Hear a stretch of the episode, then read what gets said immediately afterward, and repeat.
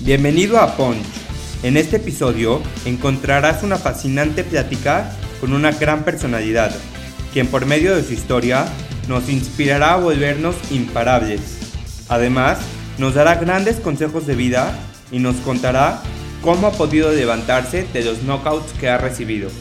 Prepárate para aprender y disfrutar. Esto es Punch y yo soy Elio Mizrahi. ¿Qué onda, Poncho? ¿Cómo estás? Bienvenido a un episodio nuevo de Punch. Hoy estoy muy emocionado porque tenemos con nosotros una personalidad que nos enseña la importancia de vivir apasionados. Nayo Escobar, ¿cómo estás? Bienvenido a Punch. Muchas gracias, Elio, por la invitación. Estoy muy bien, gracias a Dios. ¿Tú cómo te va? ¿Cómo te ha ido? Muy bien, muy emocionado de que estés aquí. Encantado, Elio. A tus órdenes. Soñar, creer y crear son tres pilares en su vida. Nayo Escobar es un reconocido empresario, músico y escritor, quien es licenciado en Administración de Empresas. Es fundador de distintas empresas como Quality Post y B C X Trading, por solo mencionar algunas. Además, tiene su exitoso canal de YouTube llamado Historias Hechas Canciones, donde entrevista a personalidades que son felices y exitosas haciendo lo que les apasiona. Nayo es una persona que nos enseña que nunca es tarde para lograr nuestros sueños. Pues bienvenido a Punch. Muchas gracias, Elio. Te felicito por el proyecto que tienes, el programa Punch. Eh, gente como tú que comunica cosas positivas, que lleva este, cosas positivas a la gente, es lo que ahorita requerimos en las redes. Así que muchas felicidades por tu proyecto, Elio. Y bueno, como en todos los episodios, tenemos esta sección de preguntas llamada cinco D, cinco preguntas cortas con respuestas cortas para empezar a entrar en confianza y en el tema, ¿va? Perfecto, todo, soy todo oídos. Nayo no es Nayo, sin... sin la pasión. Si pudieras elegir, ¿en dónde te gustaría vivir? Monterrey, en donde vivo ahorita. Me encanta. ¿Qué te gusta hacer en tu tiempo libre? Me gusta mucho leer, eh, componer y escribir. ¿Tu comida favorita? El chicharrón en salsa verde. ¿Cómo defines el éxito?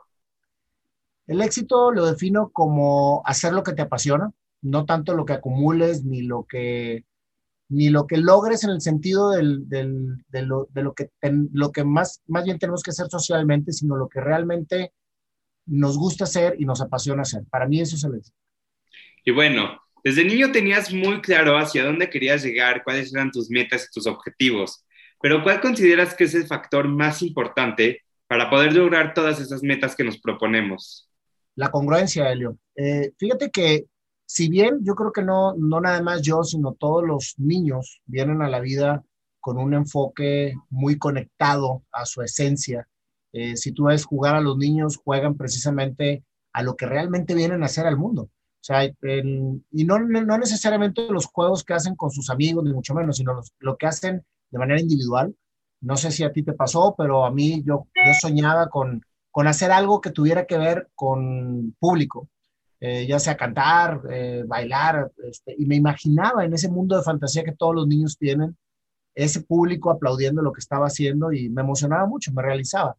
Entonces, realmente eh, la infancia para mí es, es, es muy importante, conectar con esa infancia, conectar con ese niño que no tenía contaminación social, ni etiquetas, ni costumbres, sino que realmente estaba en un mundo de libertad total, para poder encontrar y conectar. A mí, a lo menos, eso fue lo que precisamente me, me, me, me, me vino a traer claridad en lo que realmente ahorita estoy haciendo.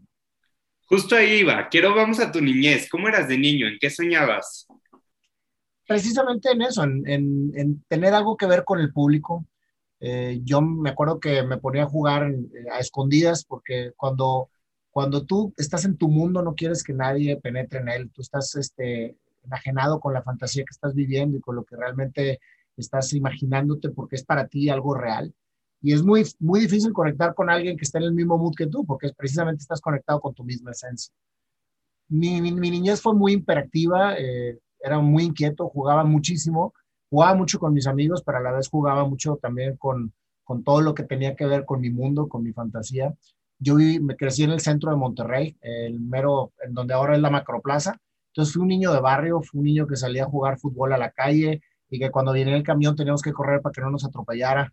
eh, desde muy chiquito me, me atravesaba a la gasolinera, que estaba, había una gasolinera enfrente de mi casa, a despachar carros para traer para mis dulces.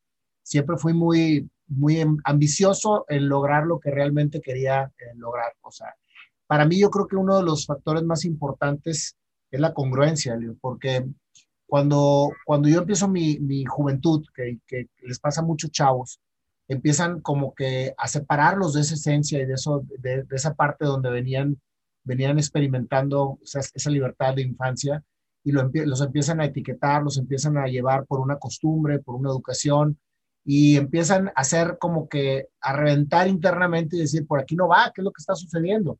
Y es lo que a los padres, que ahora que soy padre, me tocó vivir con mis hijos, los padres empiezan a, a ver como rebeldía, y realmente no es una rebeldía de los chavos, es que nadie los entiende. O sea, si tú te pones a ver cuando empieza la juventud de los chavos, empiezan como que a, a, a gritar internamente, decir es que nadie me entiende, es que yo, yo quiero esto y, y mis padres me dicen que es por acá.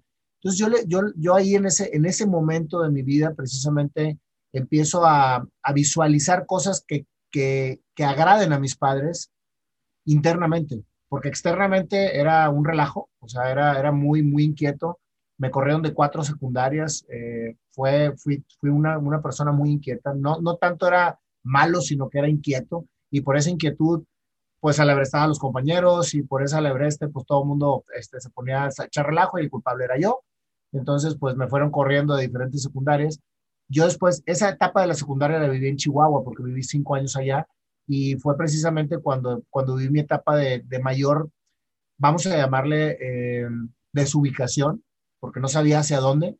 Entonces empecé a crear una obsesión por ser empresario, porque yo, yo veía una serie en aquel entonces que se llamaba Dallas, que era una serie de una familia petrolera muy rica en Dallas, precisamente, se llamaba Ewing Corporation, se llamaba el, el, el, el corporativo de ellos. Yo los veía y decía, yo quiero ser empresario para tener una oficina así de grande y para tener mucha gente. Y me empecé a obsesionar con el tema a tal grado que me empecé a yo mismo crear también mi mundo en el sentido de que me visualizaba para allá. Sin embargo, pues obviamente traía un conflicto muy grande en el sentido de mi comportamiento porque pues cada vez me, me ponía más difícil la situación de lo que yo estaba viviendo. Empecé en la S A I, o sea, en una escuela particular en donde mi papá daba clases.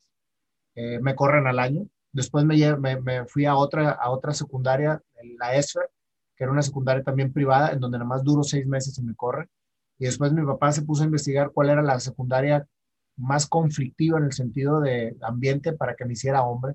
Esa era la, la mentalidad en aquel entonces de mi padre, y me metió a la secundaria federal cuatro, que era una secundaria en un, en un barrio muy conflictivo y muy violento de Chihuahua. Pues ahí me, me, me, me aventaron, imagínate. Y al año y medio me corrieron también, de la cuatro. Me hice amigo de toda la raza, me hice amigo de todos los, los pandilleros y todo. Y créeme lo que ahí fue donde empecé a encontrar la gente que empezó a creer en mí. O sea, porque yo les platicaba que yo quería poner una, un, una empresa que se llamaba L E L Corporation, este, que, que significa Leonardo Escobar Leal Corporación. Entonces yo les decía, les contaba, y todo el mundo me decía, es que lo cuentas con tanta seguridad que lo vas a lograr. O sea, ahí es donde precisamente empieza como que mi, mi, mi, mi mundo, mi imagen de lo que yo realmente quería hacer.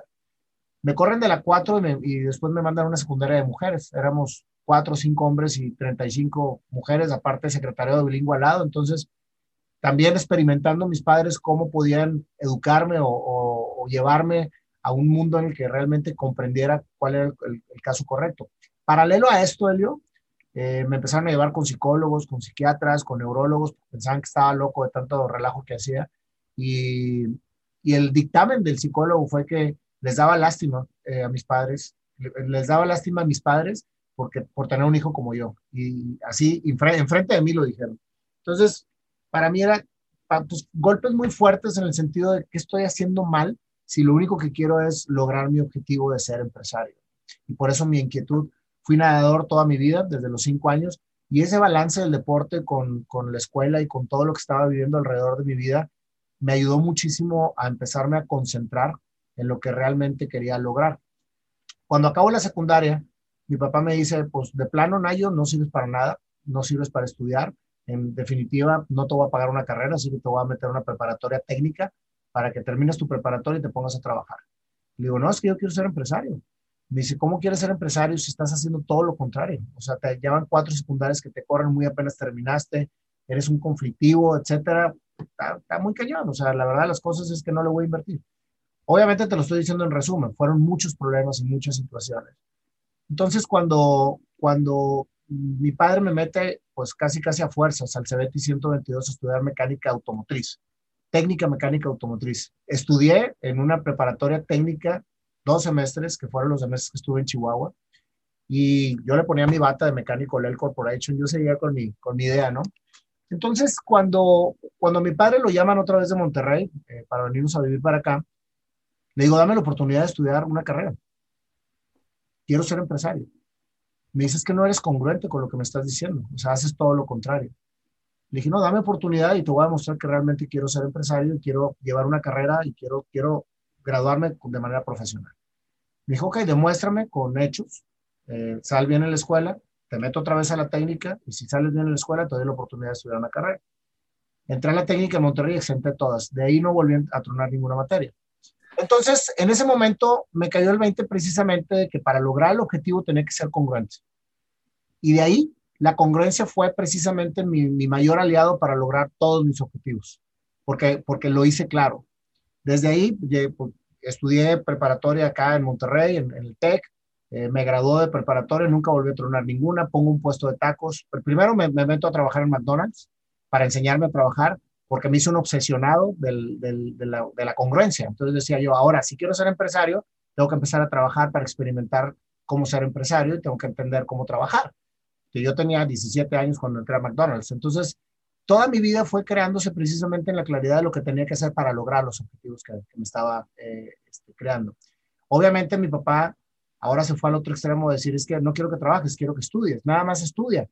Y dije, no, es que para lograr mi objetivo tengo que trabajar y estudiar.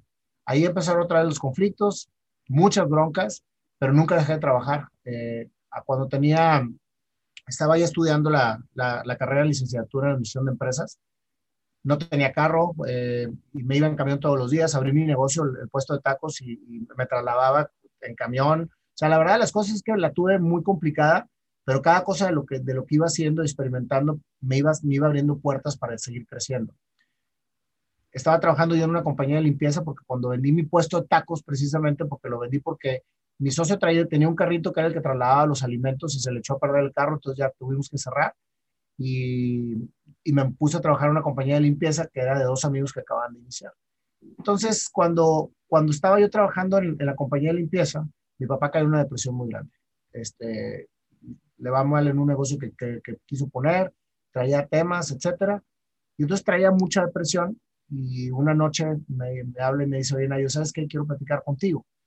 Te quiero decir que estoy muy orgulloso de ti y que todo lo que hice a lo mejor para retarte era para tratar de sacar lo mejor de ti. Quizás no fue la manera correcta de hacerlo, pero me siento tranquilo porque estoy seguro que todo lo que te propongas lo vas a lograr. Dije, gracias, padre. La verdad es que me da mucho, mucha alegría que me lo digas porque para mí tu opinión es muy importante. Al día siguiente me voy a trabajar, me hablan llegando al trabajo, me dicen que mi papá está muy mal, regreso a mi casa y me topo con la situación de que se había suicidado. Fue pues obviamente un golpe muy fuerte para mí, eh, fue, fue como que un parteaguas de mi vida porque ahí fue cuando entendí que ahora sí, todo lo que venía en mi vida tenía que ser real, tenía que ser congruente, tenía que lograr los objetivos que me había forjado y cuando entro a verlo, eh, el hecho de su muerte, le digo, padre, no te culpo por lo que hiciste, me duele muchísimo, pero no te culpo por lo que hiciste, y yo me voy a encargar de que las cosas se den en la familia, de que las cosas salgan y de lograr todos mis objetivos, así que no te preocupes, yo me responsabilizo de eso. Quizás suena romántico lo que te estoy diciendo, pero el ser humano tiende mucho a cargar cosas, a echarse encima cargas que después vas cargando durante toda tu vida. Y lo menciono ahorita porque vamos a conectar con esto que te acabo de decir un ratito, un ratito más en la misma conferencia, digo, la misma entrevista. Porque salí de, de, de, de su cuarto, al día siguiente fue el velorio, y lo primero que le dije a mi mamá llegando a la casa es, quiero ser empresario. dice, nos queda un año, tres meses de sustento económico en la casa. La verdad es que este, no tenemos para comer. O sea, fue nada más lo que, lo que nos dejó tu papá. Y el sueldo que tú estás ganando, pues de perdido no nos quita. Entonces, pues yo te apoyo todo lo que tú quieras, pero nos queda un año, tres meses de sustento. En ese entonces mi hermano Adrián tenía once años y no queríamos cambiar absolutamente nada el entorno de lo que, de lo que estábamos experimentando en la casa para no cargarle más precisamente el, el, la situación que estaba viviendo por lo que sucedió. Entonces para mí era muy importante no vender la casa, porque me decía mi mamá, si en un año o tres meses no, no conseguimos este, que salgas adelante o, o que haya la, dinero, pues nos vamos a acabar la lana que tenemos y vamos a tener que vender la casa para seguir comiendo. Dije, no te preocupes. Vamos a ver qué pasa, pero, pero echándole todas las ganas. Vas a... Y ahí es donde empiezo precisamente a, a mi carrera como empresario ya formal. Hicimos nuestra primera empresa que se llamaba Perfect Design, con todo un estudio de, de, de mercado, con todo el análisis que se tenía que tener precisamente para, para abrir ese negocio. Era un negocio de uniformes industriales. Y lo que sucede es que pues empezamos muy bien y pues, eh, con muy poca capital empezamos a crecer. Y al año nos hacen un pedido muy grande, estábamos felices, nos sale algo mal, ya no teníamos capital para poder seguir creciendo, sino nada más para poder responder al, al, al pedido que nos dieron. Lo entregamos y literalmente quebramos. Ya no, traíamos, ya no teníamos capital para seguir operando. Ya había pasado casi un año, me quedaban tres meses de sustento en mi casa. Yo venía en mi carro, precisamente un carrito que traía un equis once eh, viejito, y choco. Pérdida total, seguro contra terceros, y dije, literalmente, pues toqué fondo. O sea, ya no había absolutamente nada más que hacer, en teoría, ¿no? Me senté a llorar en la banqueta. Le dije a, a, a Mauricio, que era el, que, el dueño de la compañía de limpieza, le dije, ¿sabes qué pasa por mí, brother? Porque no traigo ni para el camión. Total, pasa por mí y me dice, brother, mañana será otro día, yo te apoyo, vamos a ver qué se nos ocurre hacer, te espero mañana en la empresa. Total, al día siguiente fui pues con todo el ánimo, pero con toda la angustia del mundo porque pues, se estaba acabando el tiempo. Y me proponen precisamente eh, dos negocios, abrir una fumigadora o una mensajería. Dice, no tenemos para pagarte sueldo, te invitamos de socio industrial, pero la verdad es que tienes que echarle muchas ganas porque pues, la lana va a salir de lo que, de lo que tú vendas y, y lo que vaya saliendo. Escogimos entrarle a la mensajería. Así empieza Quality Post, precisamente. Con cuatro motos, una de ellas la traía yo eh, y tres mensajeros. Eh, salí a vender todos los días, a diseñar las rutas, a ver, o sea, todo, trabajaba dieciocho horas diarias, hasta que cayó el primer cliente, que fue Arrendadora Financiera del Norte, que me, que me, me compró el servicio para tres mil seiscientas obras. Yo, wow, o sea, era la oportunidad de arrancar el negocio, estaba yo en un segundo piso de cinco por cinco, ahí, está, ahí teníamos todo. Y así empezó Quality Post. Afortunadamente se empezaron a dar las cosas. A los tres meses precisamente que nos íbamos a quedar sin sustento en mi casa, empezó a entrar algo de dinero para mi sueldo. Y la historia duró pues dieciséis años, eh, que fue el, el tiempo que yo duré dentro de esa empresa. La vendí entregando más de quince millones de sobres al mes y más de tres mil quinientos empleados. Fue verdaderamente todo un, todo un suceso esa empresa. Aprendí muchísimo, le aprendí mucho a mis socios, a Mauricio, a Maja. Estaba todo perfecto, todo. Lo único era que yo no estaba realizando. Ahí es donde precisamente, digo, puedes lograr todo. Tenía una empresa exitosa, gracias a Dios económicamente no tenía ningún problema, le dábamos trabajo a muchísima gente, logré aquel, aquel objetivo en el que soñaba de ser un gran empresario, de tener un gran corporativo.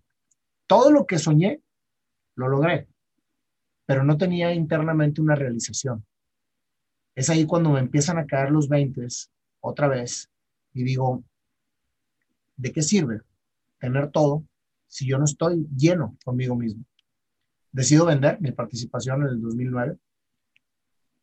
La verdad es que fue una decisión, yo creo que de las más importantes de mi vida. Todo el mundo me tildó de loco, me decían que cómo era posible, qué iba a hacer, que a mis treinta y nueve años, cómo era, cómo, cómo, qué, qué iba a empezar a hacer a los treinta y nueve años si ya tenía una empresa exitosa. Recuerdo que mi socio, al que le vendí, éramos tres y le vendimos eh, a uno de ellos, me decían, ay, es que fuera de Quality Post no somos nada. O sea, nosotros nos hicimos aquí, crecimos aquí. Y fue otra vez donde me metieron el, el gancho y me dijeron, no eres nada fuera de Quality Post.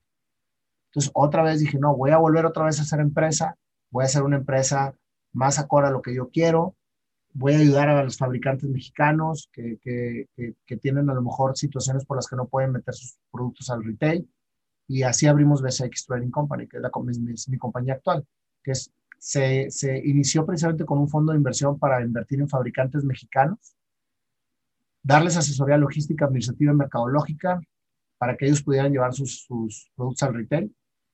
El proyecto terminó siendo nosotros desarrollando los productos, nosotros llevándolos al retail, y ahorita B C X le vende pues, a Oxxo, a Walmart, a seven eleven, a Sanborns. Trabajamos con más de cincuenta licencias, Disney, Marvel, Star Wars, Universal.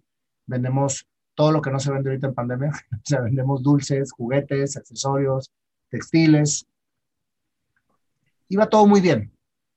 Pero finalmente, a mis cuarenta y seis años, me vuelvo otra vez a, a dar un paro en el camino y digo, sigo sin sentirme realizado. Tengo una empresa exitosa nuevamente, estoy feliz, hago muchas cosas, pero no me siento realizado. Y ahí fue cuando conecté con ese niño. Y cuando me acordaba lo realizado que me sentía cuando cantaba, o cuando jugaba, a que la gente me viera, etcétera. Y decía, yo quiero empezar a cantar. Fui músico toda mi vida empírico, eh, tocaba el teclado, nunca pude estudiar, así que dije, en definitiva, voy a hacer lo que me apasiona, que es cantar. cuarenta y seis años, todo el mundo me decía que estaba loco, que cómo era, cómo era posible, eres un ruco chavo, un chavo ruco, este, eso es para, para gente joven, ¿no? Cuando decides hacer algo importante, algo que realmente salga del contexto de lo que todo el mundo hace, tienes que preguntarle a un experto y no a la gente que te rodea. Porque cuando le preguntas a la gente que te rodea, regularmente te van a decir que no lo hagas para que evites hacer el ridículo, porque te quieren mucho. Entonces mejor pregúntale a un experto. En ese momento le pregunté a la maestra de mis hijas, que las dos son cantantes, y le dije, dime sinceramente si tengo futuro o no. Me hace la prueba y me dice, pues cantas muy mal, pero finalmente puedes llegar a cantar porque eres entonado, además que tienes que educar mucho la voz, tienes que estudiar muchísimo, y pues lo vas a llegar a hacer bien. Me vuelvo a topar otra vez con la congruencia que me había acompañado toda mi vida. Si quiero ser cantante, entonces me voy a, a enfocar en estudiar para ser cantante. Yo no sabía para qué quería ser cantante, pero me movía esa pasión de niño, que era lo que verdaderamente me emocionaba. Empecé a cantar, empecé a, a, a capacitarme, hice una banda antes de saber cantar, así que siempre que me subía a los escenarios, porque me subía a los escenarios, sabía que me estaba criticando la gente, me recibía muchísimas críticas que cantaba muy mal, y sí, cantaba muy mal, no sabía cantar, y me aboracé antes de saber cantar, aventarme al ruedo, pero me sentía feliz. Aunque me sentía, aunque me subía al escenario con, una, con un temor tremendo, al momento de estar al escenario, me sentía completamente realizado. Una realización que no había sentido desde que era niño. Entonces dije, por aquí va. Entonces empezó a evolucionar la banda y le empecé a dar un sentido, una causa. Dijimos, vamos a tocar por altruismo, vamos a tocar para puras, puros eventos que, de, para ayudar a la gente, para ayudar a fines específicos. Se fueron puliendo los músicos, fueron entrando cada vez músicos más profesionales. Y el canto me llevó precisamente, tres años después, a aventarme a hacer una, un programa de entrevistas en donde le, le cantara a los entrevistados al final, improvisado de lo que les había entre, entrevistado. Cuando decido eh, empezar el programa de YouTube, un, un chavo, un millennial me decía, lleva tu historia, lleva tu historia a las redes, es que la historia está fregona, ¿por qué no cuentas lo que, lo que haces? Y entonces me convenció un año después, que me estuvo insistiendo, hasta que empezamos el programa en YouTube, otra vez, con toda la crítica de la gente que me rodeaba. Eh, las redes sociales son para chavos. Yo no sabía ni cómo manejar una red social. O sea, tenía ciento veinte, este, ciento veinte seguidores en Facebook, no tenía Instagram, no sabía lo que era ese rollo, y en YouTube nada más lo, lo utilizaba para ver videos de los ochenta. Entonces, en realidad, no sabía ni qué rollo. Que bueno, pues vamos a aventarnos, pero vamos a aventarnos con algo que realmente deje a, deje a la gente una herramienta para que no cesen en su búsqueda de hacer lo que les apasiona. Entonces vamos a entrevistar a personas con un perfil que hayan alcanzado el éxito haciendo lo que les apasiona.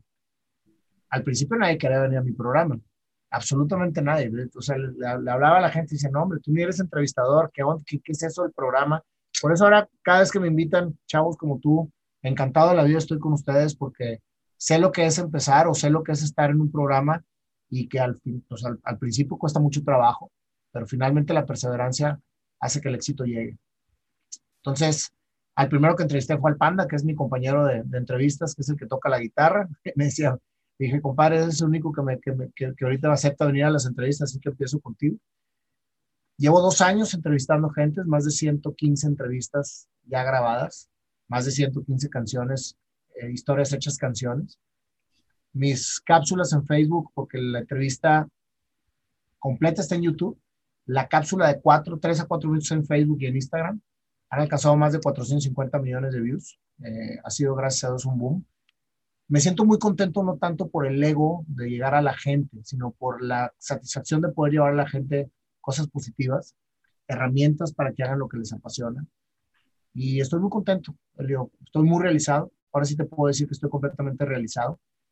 Y terminé entendiendo que mi historia como empresario fue una historia para demostrar. Por eso te decía que iba a conectar con esto. Fue una historia en la que yo fui precisamente creando un camino para demostrar primero a mi padre, después a mi ex socio, cuando salí de, de Quality Post, que podía ser empresario y que podía lograr eh, este, ser un empresario grande y exitoso y darle mucho trabajo a la gente.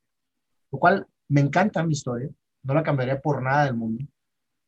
Fueron satisfacciones muy grandes y creo que si no hubiese pasado por el camino del empresariado no estuviera ahorita haciendo lo que estoy haciendo. Así que todo, absolutamente todo lo que he vivido, lo he vivido con mucho gusto, abriéndome caminos. Ahorita estoy pasando una situación complicada como empresario, pero con toda la actitud de salir adelante estoy reconvirtiendo mi empresa. Así que, finalmente, el hacer algo por alguien te ayuda a hacerlo, más no a realizarlo. El hacer algo por ti, congruentemente con lo que tienes que hacer para lograrlo, es lo que te lleva a la realización. Por eso te digo que para mí, el éxito es hacer lo que te apasiona. Me encantó todo lo que mencionaste, pero creo que estuvo impresionante la forma en la que tú seguiste a ese niño interior. Eh, todos como niños vivimos con inocencia de niño. Este término, Alain García Calvo, en uno de nuestros episodios, habló acerca de la inocencia de niño, que es cuando los niños nacemos con todas esas ganas de comernos al mundo y cómo mientras vamos creciendo nos van inyectando ideas que no son nuestras, que nuestra alma no nos está diciendo y no las creemos. Así que me encantó la forma en la que tú pudiste darte cuenta de todas esas cosas y que llegaste a encontrar tu verdadera pasión. Y creo que compartimos una gran pasión al hablar del tema de las pasiones. En lo personal, creo que una vida sin pasión es una vida sin sentido. Pero ¿por qué consideras que es tan importante tener una pasión? ¿Y qué consejo le darías a todos los que nos están escuchando que no tienen una para poder encontrarla? Pues a mí en lo particular me, me funcionó el conectarme con ese niño. Me funciona mucho el que me, el, todas las cosas que te hacen emocionarte es porque tu, tu interior te está diciendo por aquí es. El problema, Elio, es que nunca vivimos el ahora. Vivimos muchas veces atrapados en el pasado pensando en lo que va a pasar, pero no, no vivimos el ahora. Yo estoy convencido que Dios precisamente nos pone a todos la bendición de soñar. A todos. Nos la da por, por, por completo. Soñar dormidos o despiertos. El momento en que sueñas y crees, entonces empiezas a decirle a todo el mundo tus sueños. Fue lo que me pasó a mí. Yo voy a ser empresario, yo voy a tener una LEL Corporation. Yo, entonces empiezas a creer tanto que te la crees. El paso radical para precisamente empezar a hacerlo real es crear. Y es donde las tres palabras se vuelven un sentido. Soñar, creer y crear. Por eso lo tengo tatuado en mi filosofía. Cuando tú sueñas, crees y creas, entonces eres arquitecto de tu propio destino. Los sueños se dan precisamente estando muy, muy, muy alerta a lo que estás viviendo. Si tú estás viviendo algo, te emociona, te conectas y empiezas a pensar en lo que realmente está pasando en tu vida. Conectas con tu interior y tu interior te empieza a decir, por ahí va. Entonces lo crees. Y en ese momento lo creas y entonces empiezas a generar o a, o a hacer lo que, lo que te apasiona. Y bueno, a lo largo de esta plática me he dado cuenta que tienes muy claros tus objetivos y cuando sabemos hacia dónde queremos llegar, el camino es mucho más fácil. Pero, ¿qué consejos nos puedes dar para poder tener claridad en lo que queremos? ¿Practicas alguna técnica de visualización o algo por el estilo? Mira, yo medito todos los días, eh, que es para mí algo muy importante porque es la conexión con mi interior, la, la conexión con Dios. En la religión o en el Dios que creas, pero es la conexión con, con, con, con, es, con ese ser supremo que precisamente te hace que entiendas todo lo que hay en tu interior. Para mí la meditación es algo muy, muy importante que, que practico todos los días y que me hace tener mucha claridad en la mente.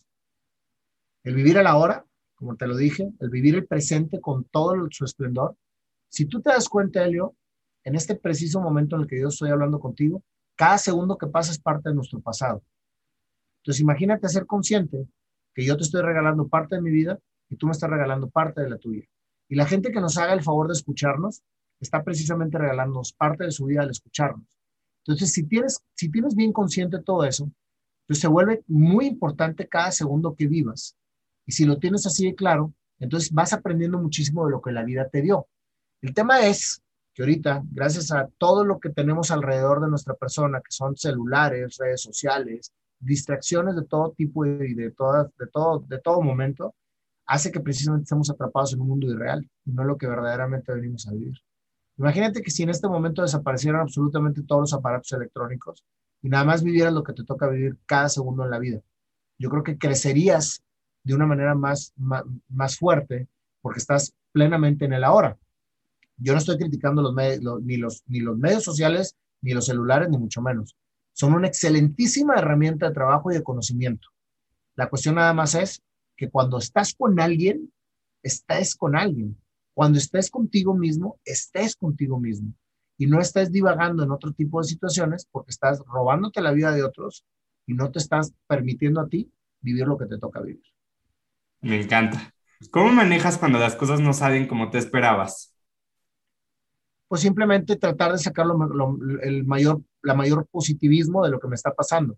Es lo que te toca vivir. O sea, ahí es, no lo puedes cambiar. Cuando te toca vivir algo que no... O, te, o que te saque de tu zona de confort, o no es lo que tú pensabas, o, o, o, te, o te trae tristeza o dramas en tu vida, tienes dos opciones: o ser víctima o ser superhéroe. Cuando eres víctima, no creces, vives atrapado en ese, en ese momento, y es exactamente el mismo momento, pero tú decides cómo vivirlo. Yo tengo un editorial que se llama Víctima, Sobreviviente o Superviviente. La víctima es la que le pasa algo y no sale de esa victimización. Regularmente la sociedad quiere víctimas en la sociedad porque son precisamente arropadas por esa gente que dice: no te preocupes, como a ti te pasó eso, entonces te, te mereces ser un perdedor, como a ti te pasó eso, entonces puedes ser débil. Entonces la sociedad le encanta acaparar toda esa gente porque es muy controlable. Cuando eres sobreviviente, aceptas lo que te sucedió, te deja de doler, pero no lo utilizas para crecer y no lo llevas a tu vida diaria. Y cuando eres un superviviente, entonces aprendes de lo que te tocó vivir, haces a un lado la tristeza, lo recuerdas con amor, pero entonces haces lo que tienes que hacer precisamente para sacar un crecimiento de lo que te tocó vivir. Para mí, eso es, eso es precisamente lo que tenemos que tener consciente los seres humanos. Wow, me encantó. Y bueno, ya para empezar a cerrar, ¿cuáles son los sueños que tiene Nayo en estos momentos? Llevar mi conferencia, mis escritos, mi música a la mayor parte de la gente posible, con el objetivo de dar una herramienta para que todos lo que, los que estén buscando su pasión no se paren en el camino hasta encontrarla. Ese es el objetivo principal que tengo ahorita, llevar, llevar expresar a toda la gente que me, que me pueda escuchar de manera positiva.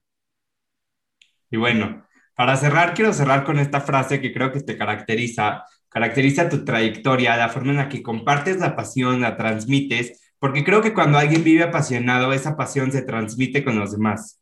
Y dice: el coraje de un gran líder para cumplir su misión proviene solamente de su pasión. Me encantó, claro. Pues muchísimas gracias, Nayo, gracias por estar aquí. Gracias a ti, Elio, por esta invitación. Te felicito por tu programa y sigue haciendo lo que te apasiona. Muchísimas gracias y nos vemos el próximo martes con un nuevo episodio. Gracias, Elio. Hasta luego. Bye. Gracias por escucharnos en este episodio. Realmente estoy sorprendido con la cantidad de mensajes y de comentarios que he recibido de los últimos episodios. Así que te agradezco por ser parte de esta comunidad que cada día crece y crece más de gente que realmente se quiere transformar. Nos vemos la próxima semana con un nuevo episodio en Martes de Punch.